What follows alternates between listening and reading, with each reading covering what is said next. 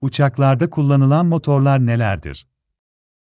Uçaklardaki motorların amacı, uçağı ileriye doğru itmek ve uçağa gerekli hareketi sağlamaktır. Uçaklardaki motorların diğer işlevleri şunlardır. Elektrik gücü sağlamak, hidrolik güç sağlamak, pneumatik güç sağlamak. Çalışma prensibi, motor tipine bağlıdır. Ancak bir motorun nasıl çalıştığını basitçe şöyle ifade edebiliriz. Motor, uçağın önünden hava alır, havayı hızlandırır, havayı uçağın arkasına dışarı iter. İki tür motor vardır. Pistonlu motorlar, dört zamanlı motorlar, uçaklarda pistonlu motor olarak kullanılır.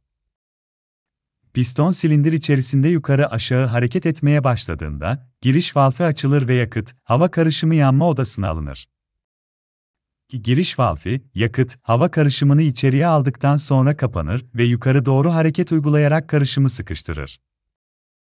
Şu sıkıştırıldıktan sonra bu sıkıştırılmış karışım, motor tipine göre bulunan ateşleme sistemi ile ateşlenir. Ateşlenen yakıt, hava karışımı yanmaya başladığında, piston genleşme nedeniyle aşağı doğru hareket eder.